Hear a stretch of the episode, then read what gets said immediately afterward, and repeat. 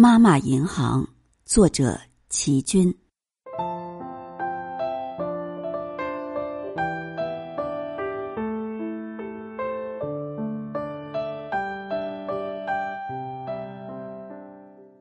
小时候，我常听大人们说“钱庄”，钱庄，心想，钱庄应该就是专门装钱的一间屋子，一定是饺子洋钱挤得满满的，像我家专门装谷子的谷仓一样。有一回，一位住在城里的叔叔来乡下玩儿，我听他对母亲说：“大嫂，你有钱该存银行，不要存钱庄。”母亲笑笑，没有作声。我问他：“妈妈，钱庄和银行有什么两样？”母亲很快的说：“钱少的叫钱庄，钱多的叫银行。”我又问：“妈妈的钱为什么不存银行呢？”他敲了下我的小脑袋瓜，说：“我的钱都存在你的肚子里了。”你不是要吃黄鱼和奶油饼干的吗？那都是要钱买的呀。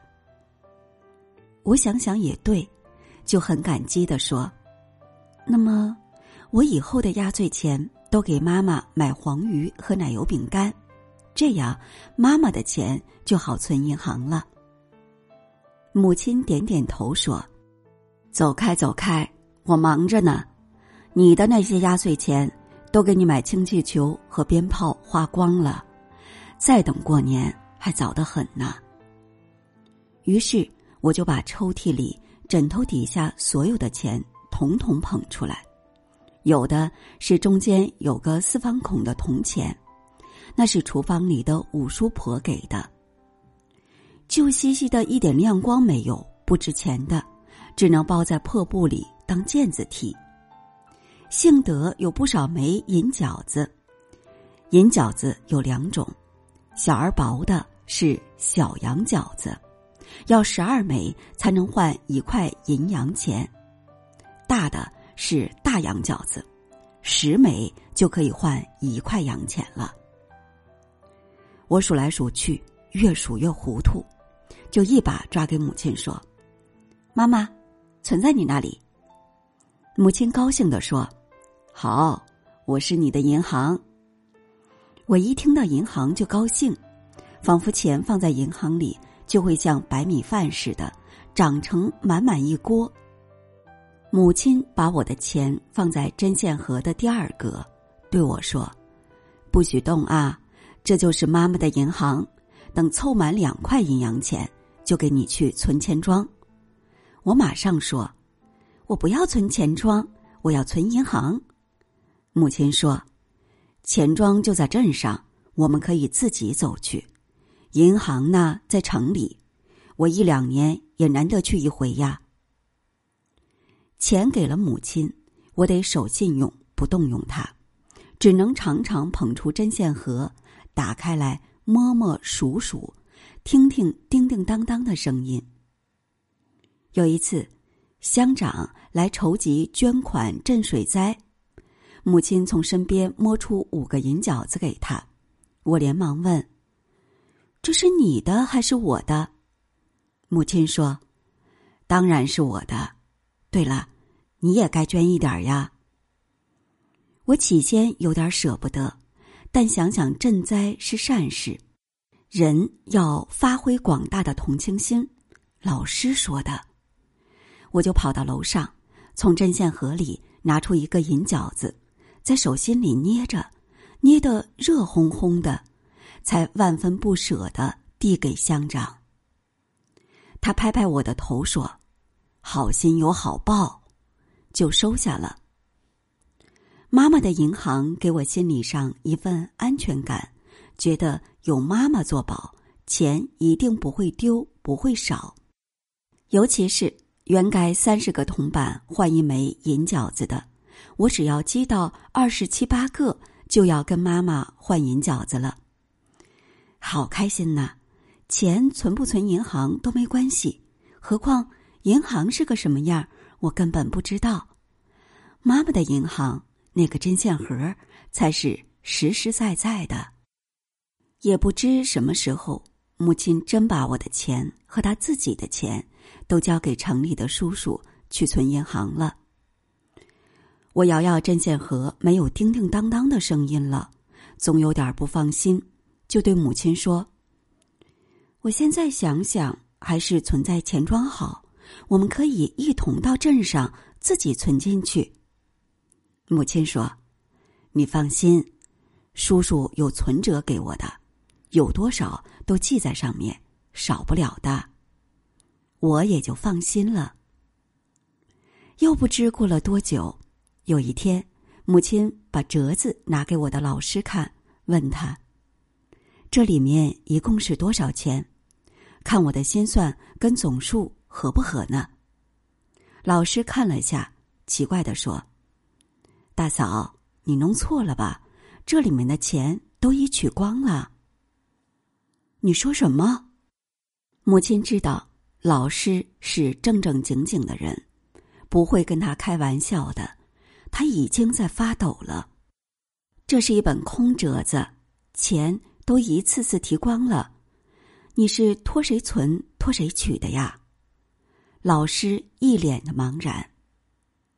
是托阿叔的呀，只有一回回的存进去，从没取出来过，里面还有小春的钱呢。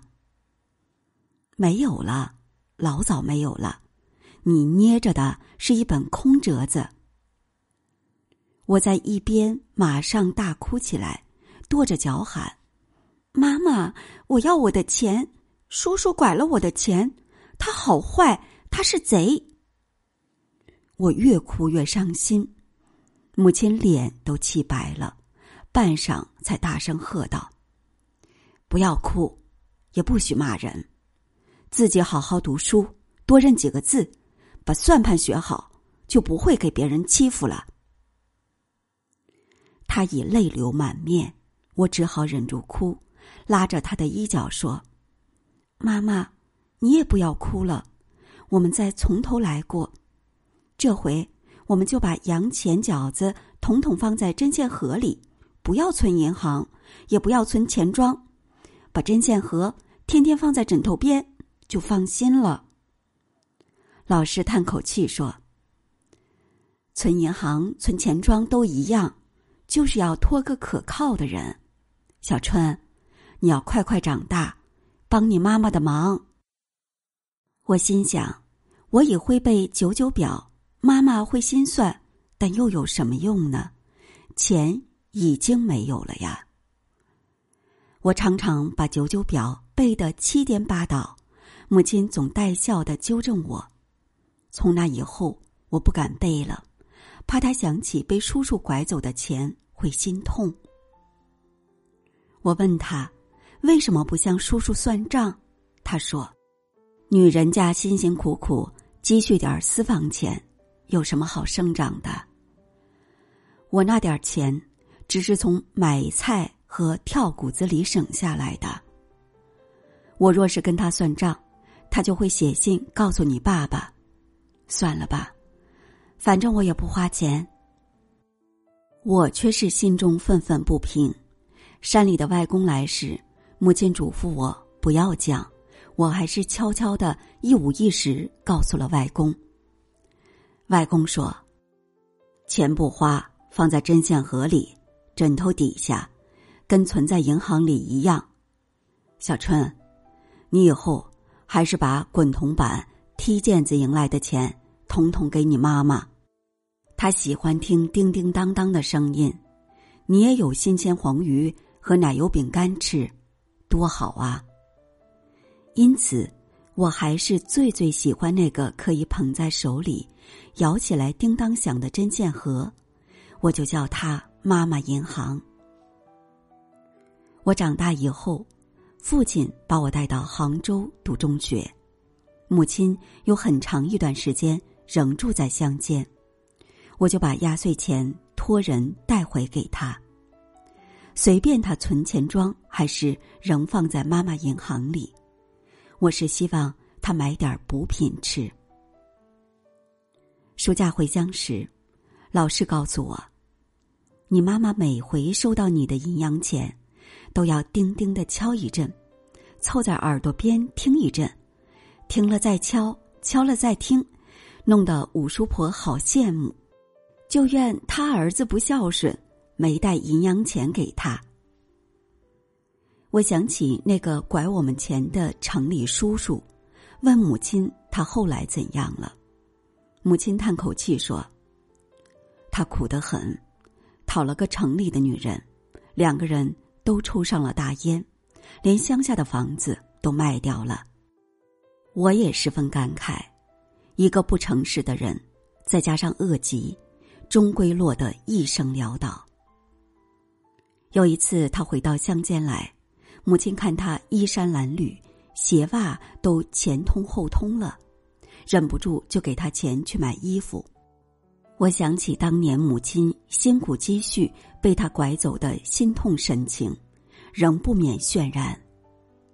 但母亲一点儿也不计较他对他的不诚实，反而在困难时再接济他。好心的母亲呐！如果您是个百万富豪。真的开一家妈妈银行，您将会救济多少贫寒之人呢？